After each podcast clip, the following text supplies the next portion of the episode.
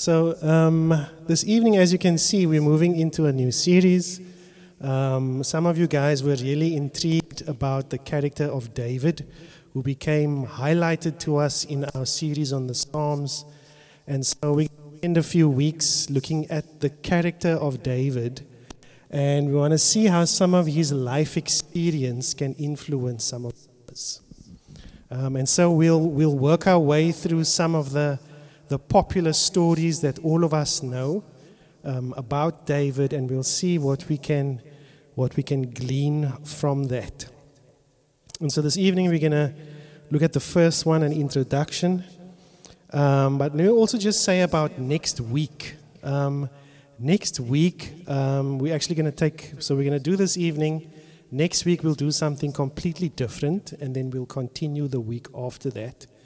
So next week we're going to have um, a group called EMI with us, um, and they are um, engineers who work with churches, missionary organizations, parachurch organizations, and they talk about and work with churches about their buildings and their structures and how they can best suit the mission of that particular church. So they're going to be meeting with us next week, um, and we're going to have some of our leadership here with us, and it's going to be a very interactive evening. Um, so that's going to be happening next week. Um, I encourage you to come kind of on time if you can, because um, we're going to have guests. Um, so that's what we'll be doing next week, and then we'll continue the following week with our series. Now, as we found out in our in our series on the Psalms um, David is a prominent figure, prominent writer as well, um, of many of the Psalms we have looked at over the past while. And he was a prominent person in the society in his own lifetime, and he actually still is quite a prominent figure um, even today. And um, I find it interesting that God has, in his sovereignty, decided to record David's life experiences and to use them to help um, shape the responses to the life experiences of believers and followers of Yahweh throughout history. Um, and to me, when I think about it like that, um, there's a sense in which David's life is kind of like the way that Paul described it. His life has been poured out like a drink offering.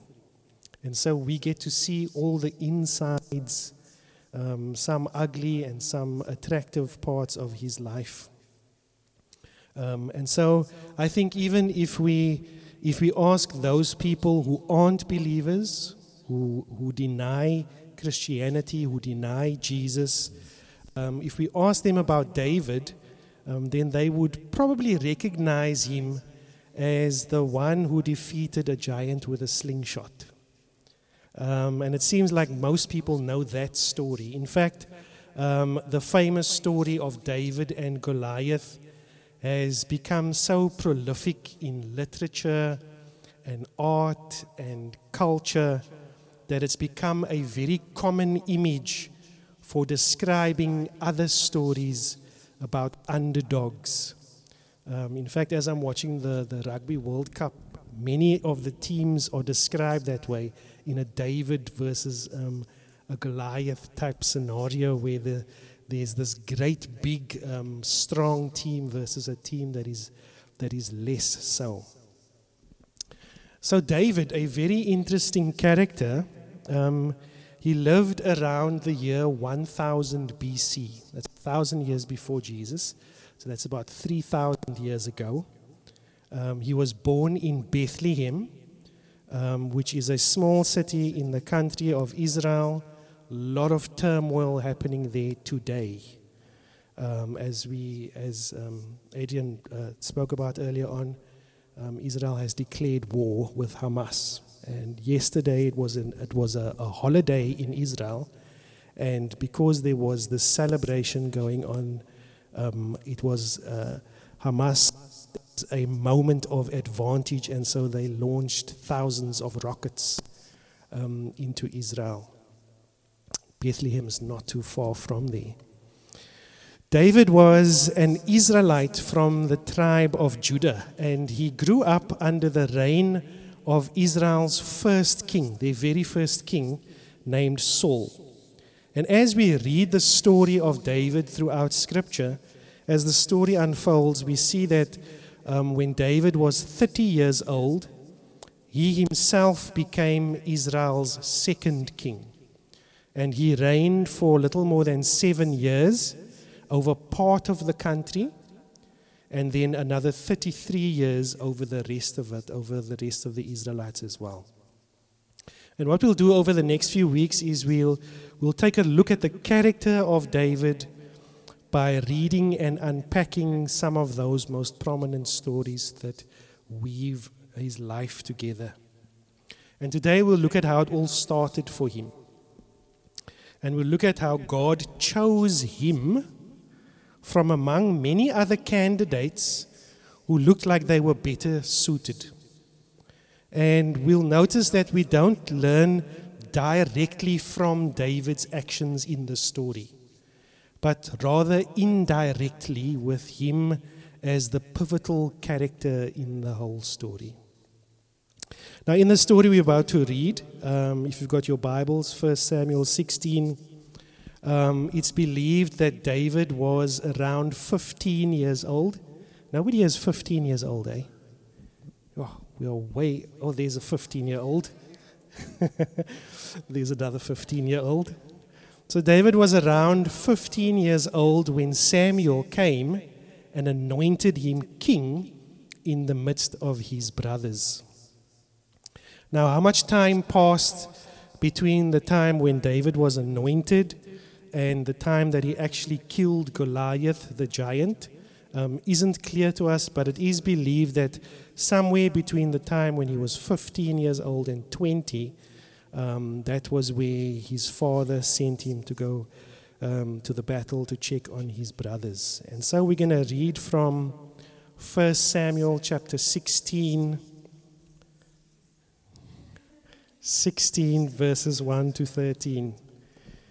We just remind you there for those of you who happen to have forgotten where you find that. Okay. This is what it sounds like. The Lord said to Samuel, How long will you mourn for Saul, since I have rejected him as king over Israel? Fill your horn with oil and be on your way. I am sending you to Jesse of Bethlehem. I have chosen one of his sons to be king. But Samuel said, How can I go? If Saul hears about it, he will kill me. The Lord said, Take a heifer with you and say, I have come to sacrifice to the Lord. Invite Jesse to the sacrifice, and I will show you what to do. You are to anoint for me the one I indicate. Samuel did what the Lord said. When he arrived at Bethlehem, the elders of the town trembled when they met him. They asked, Do you come in peace? Samuel replied, Yes, in peace. I have come to sacrifice to the Lord. Consecrate yourselves and come to the sacrifice with me. Then he consecrated Jesse and his sons and invited them to the sacrifice. When they arrived, Samuel saw Eliab and thought, Surely the Lord's anointed, stands here before the Lord. But the Lord said to Samuel, Do not consider his appearance or his height, for I have rejected him. The Lord does not look at the things people look at. People look at the outward appearance, but the Lord looks at the heart. Then Jesse called Abinadab and had him pass in front of Samuel. But Samuel said, The Lord has not chosen this one either. Jesse then had Shammah pass by, but Samuel said, Nor has the Lord chosen this one.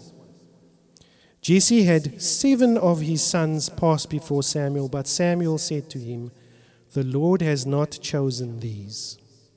So he asked Jesse, Are these all the sons you have? Well, there is still the youngest Jesse answered, He is tending the sheep. Samuel said, Send for him. We will not sit down until he arrives. So he sent for him and had him brought in.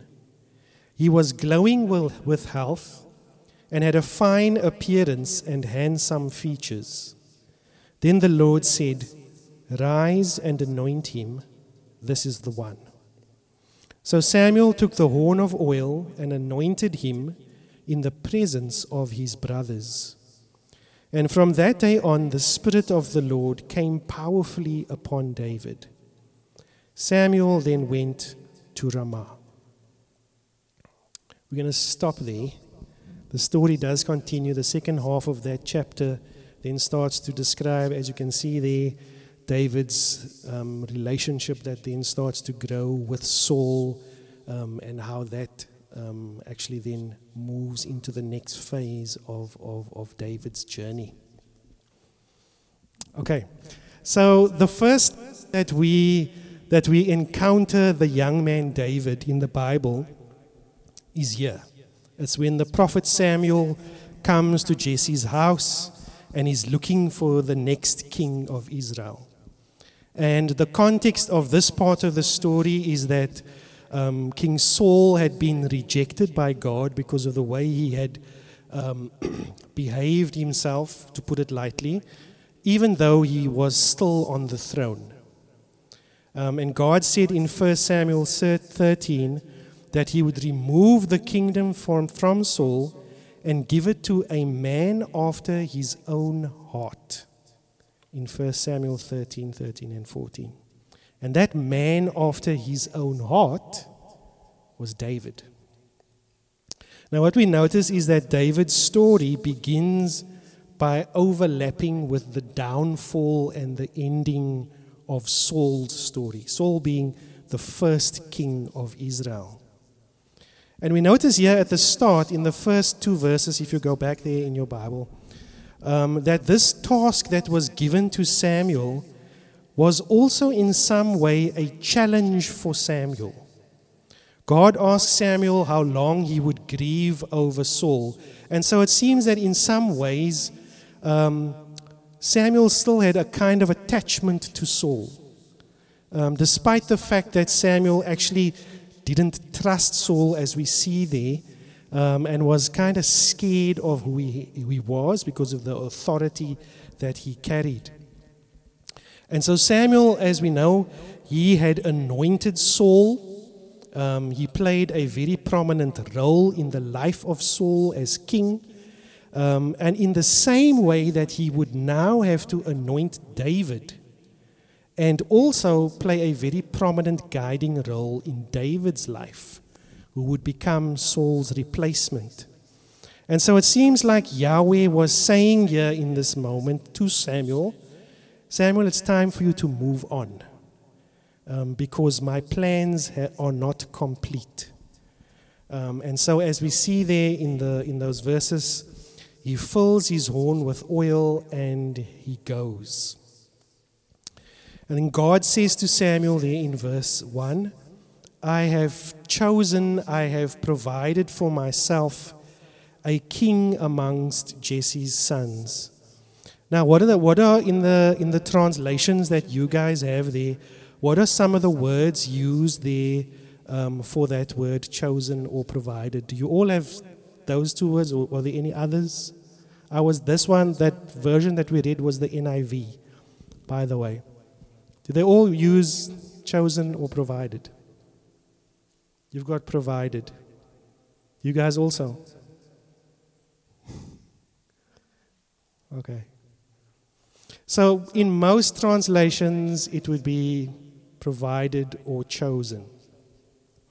Now, that word chosen or provided in other translations is actually the key word in, in all of those verses in this text.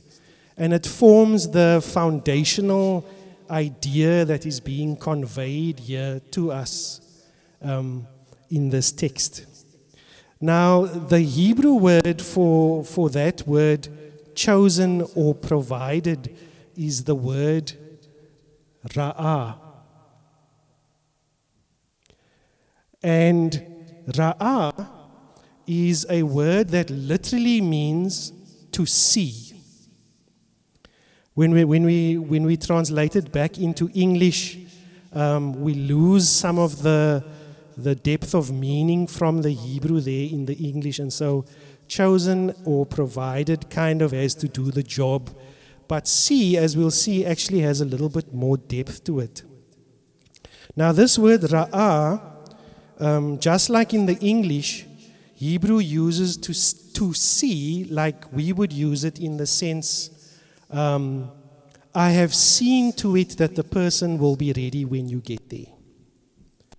Um, so, the way the Hebrew describes it, it gives the sense that provision has been made.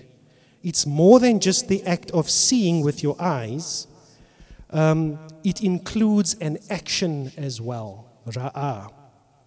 And this word ra'ah provides for us the key to this story as it relates to David. It signals that God has seen the people's need even before they were aware of it. And so, as God had done in the past, God was again here kind of venturing out ahead of his people authoring their story before their story had even started unfolding. And so Samuel has to trust Yahweh's eyes here. He has to trust Yahweh in how he sees.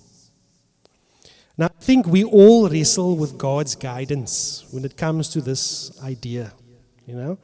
And God's direction is usually not as visible in the moment as it is in hindsight. We can always see better what he was doing after the fact, but when we are actually in the thing, in the middle of it, um, then it's not so easy to see in the way that he sees. We may not sense what God is doing in our midst or how he is leading us. And so there's a lot of faith that needs to be engaged in the moment. And so, even the great prophet Samuel didn't know what God was doing. And Samuel was called a seer, as I mentioned. And this story, as with so much of the Old Testament, affirms again God's providence, His wisdom, His foresight, and how those things are able to operate beyond the spectrum in which our sight operates. But even so, we remain within God's view. And so we see Samuel here in the next step, he's expressing his uncertainty um, of Yahweh's instruction by presenting the obstacles. He says, How can I go if Saul hears about it? He will kill me. Or, like Jordan was saying earlier, How can I go if I feel so tired? Or how can I do what you are asking me to do if X, Y, Z? The same sense there. And in response, Yahweh then suggests, as we saw in the story, he suggests what we call today a ruse. Um, he suggests an action that is intended to deceive someone so as to achieve an outcome, like a, a, a trick, a ruse. He says to go and say that he had come to sacrifice to the Lord. Does that sound dishonest? He's just wondering. The way God, God says there to him, okay, if he's going to do that, I want you to say this and do this. Does that sound dishonest to anybody? When I, when I first read through that, I thought, yo, that kind of sounds dishonest God. I mean, that's like you're trying to trick someone here, man. Um, but then I, I did a little bit more reading into it. And apparently, in the Hebrew mind of that time, this was actually seen as, um, as counter deception.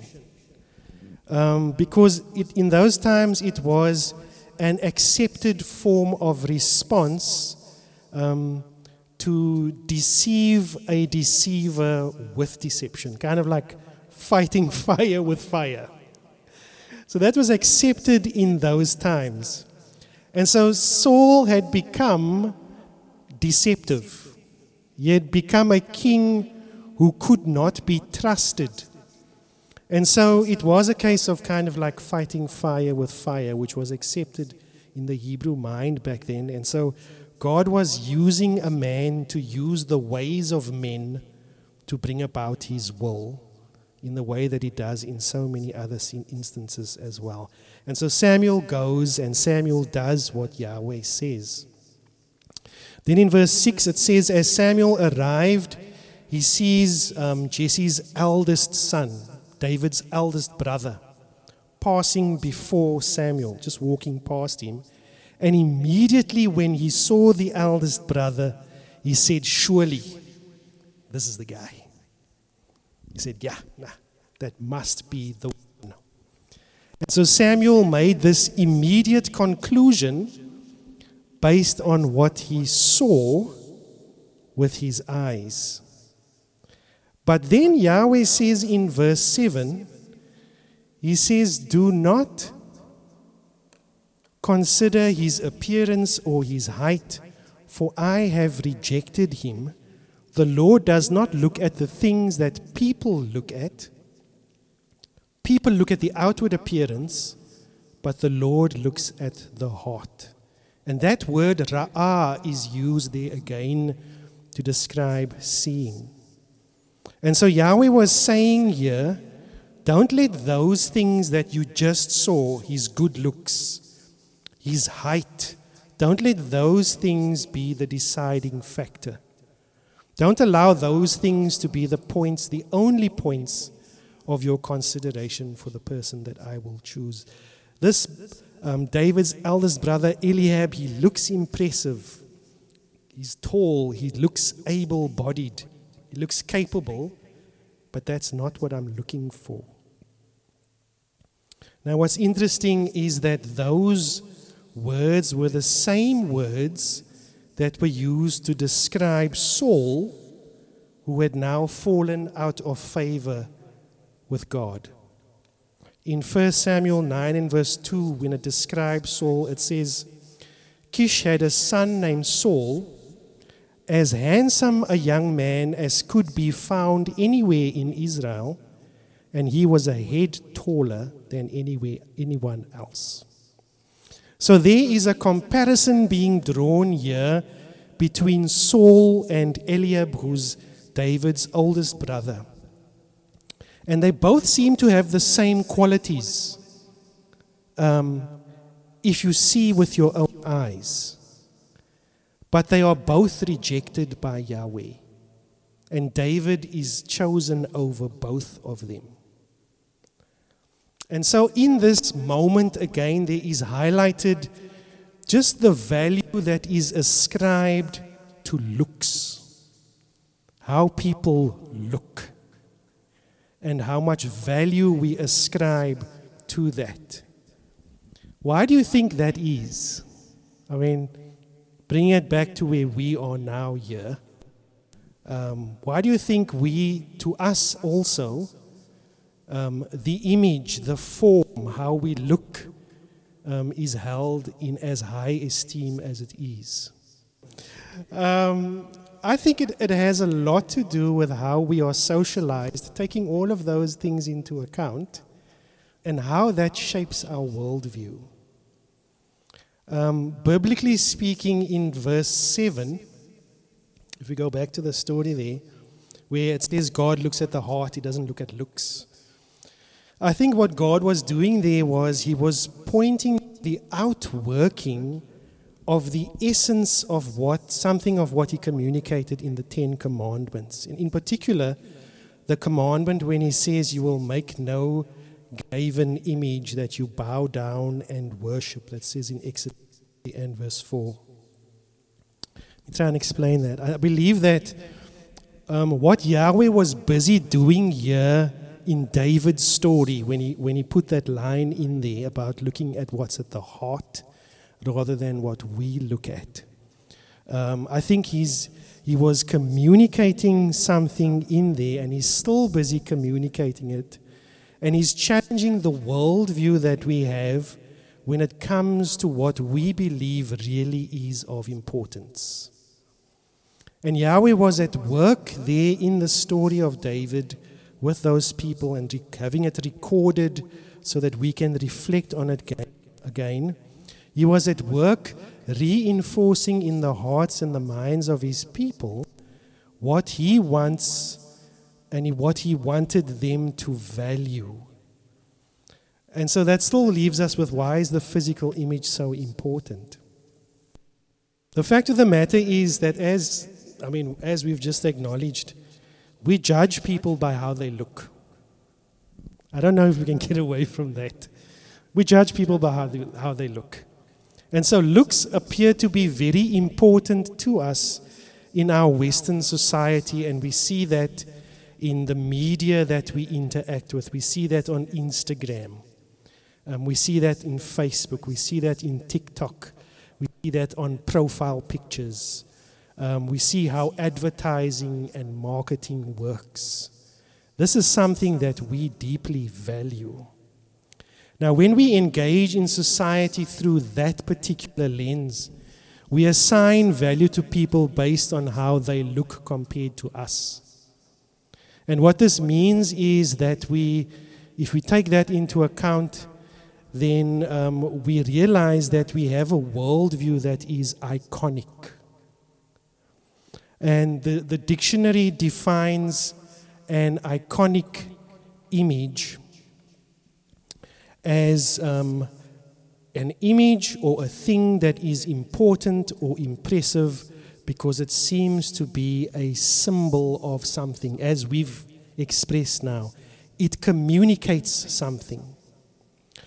Now, here's an example. If you traveled, if we're talking about worldviews, if you travel to Europe, and those are, those are um, pieces from Europe, if you travel to Europe, and there are other places in the West too, but we'll, we'll consider Europe.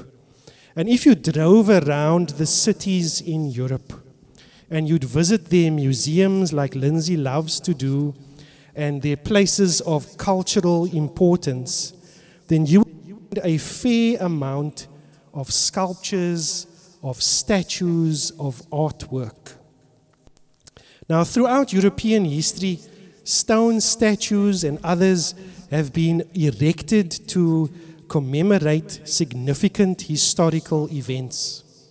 Um, it records battles and also the value that individuals have made to their society. And these statues served as memorials um, to leaders, to national icons, and they also preserve their memory and it records for them that part of their history. Now, the reason for this approach in recording history and commemorating important people and events is that in Western thought, you are what you look like. In Western thought, you are what you look like. And so, if you want to teach people values in the West, you show them images, you show form, you show figure, you show pictures and statues and those kinds of things. And so, we find there these wonderful statues that tell you the, of the mythology of Greece, the history of nations. It tells us of battles fought, of lands and peoples who have been conquered, of key figures who accomplished much for the advancement of their own empire. And here's the thing, you know, we can be shown European history by showing battle scenes, mosaics, sculptures, French um, art and all of them use form to communicate. And so, all of those things, that way of recording history and commemorating those important things, they all require us to look at, to see it, and to build an understanding based on how things look. And so, this has become something that has been ingrained in us, in how we choose to interact within society and how we value particular things. Now leave Europe behind and go into the Middle East.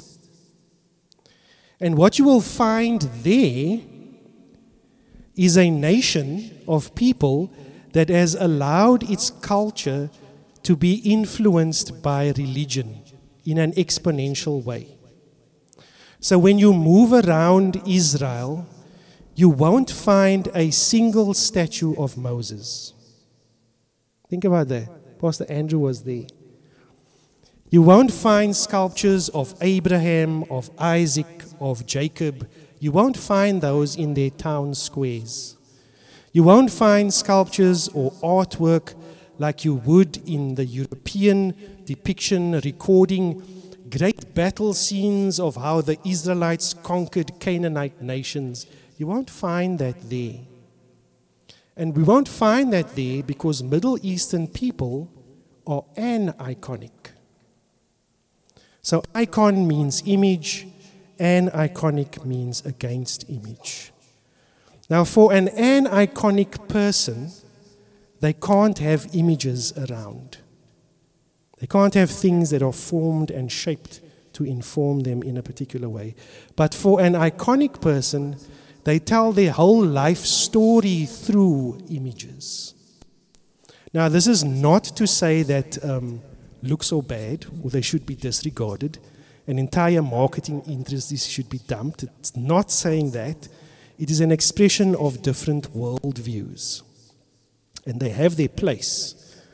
But as it relates to what God is saying here, in relation to his commandment, is watch out for what it is that you centralize in your life. Watch out for where that could lead you. And so certain things can very easily become idols in our lives. And we need to watch out for that. And so, out of that, valuing someone in the, the context of the story here and Samuel's engagement with David's brothers is watch out for looking at looks alone. Because that could lead you down a path, would lead you away from what God really is seeing. Now, in this idea of seeing as God sees, this story of how David is chosen or selected through how God sees is also kind of in a way it's a it's a hyperlink back to the story of Adam and Eve in the garden of Eden. And that word that gets used there, ra'ah, to see is also the word that is used to describe the scene in the garden. In Genesis 3 6, it says, When the woman saw, when she ra'ad, that the fruit of the tree was good for food and pleasing to the eye, and also desirable for gaining wisdom, she took some and ate it. It looked good with the eye. And we know how that story ended. And so, as we kind of draw things to a conclusion, in David's story, all of the sons of Jesse are brought before Samuel and they are paraded there past him, but none of them are the one that had been chosen by Yahweh until David is brought. And so, David, the shepherd boy is then anointed as the one who Yahweh had seen to being the one who he would work through. And Samuel. And as I think about this story, I'm reminded about the other stories in Scripture of how God chooses the ordinary, unexpected people to become the ones that he uses mightily. I'm reminded of people like Abraham, who was also a shepherd, Jacob, Joseph, Moses. All of them were people in the background. In fact, they were all um, younger sons who were elevated over the other siblings to do great tasks for God. And I think the dimensions of this particular story that we are looking as we draw from David's life here it actually rings loudly in our cultural context. Because I think we rely almost at least we, we, we rely very heavily on our sight. Um, and oftentimes it proves to be unworthy. And I think also judging people based only on how they look is something that we need to watch out for, particularly when I think about our own country, our own nation. Um, judging people based on what they look like has brought our own country to its knees. Assigning value to people based on the color of their skin has caused detriment to generations of South Africans. And it still continues in some spaces. And so, when we think about the story of David and how we need to value, how we need to see how God sees, there's a, there are actually far reaching repercussions to this story when we try to see behind what is being communicated to us here. And so we want to be able to say that while we see who you are to anyone who comes in here, and we honor the goodness of God's design in the way you are, we do not only look at the outward appearance, but we also look at the heart. And, and so, as we continue to um, go through David's story, I pray that we will see um, deeper, that He will draw us closer and take us deeper. Um, and as we will see with David, God sees who we are, He knows who we are, and all of our shortcomings, but He still calls us. And He uses us to bring about His will in spaces that He puts us in.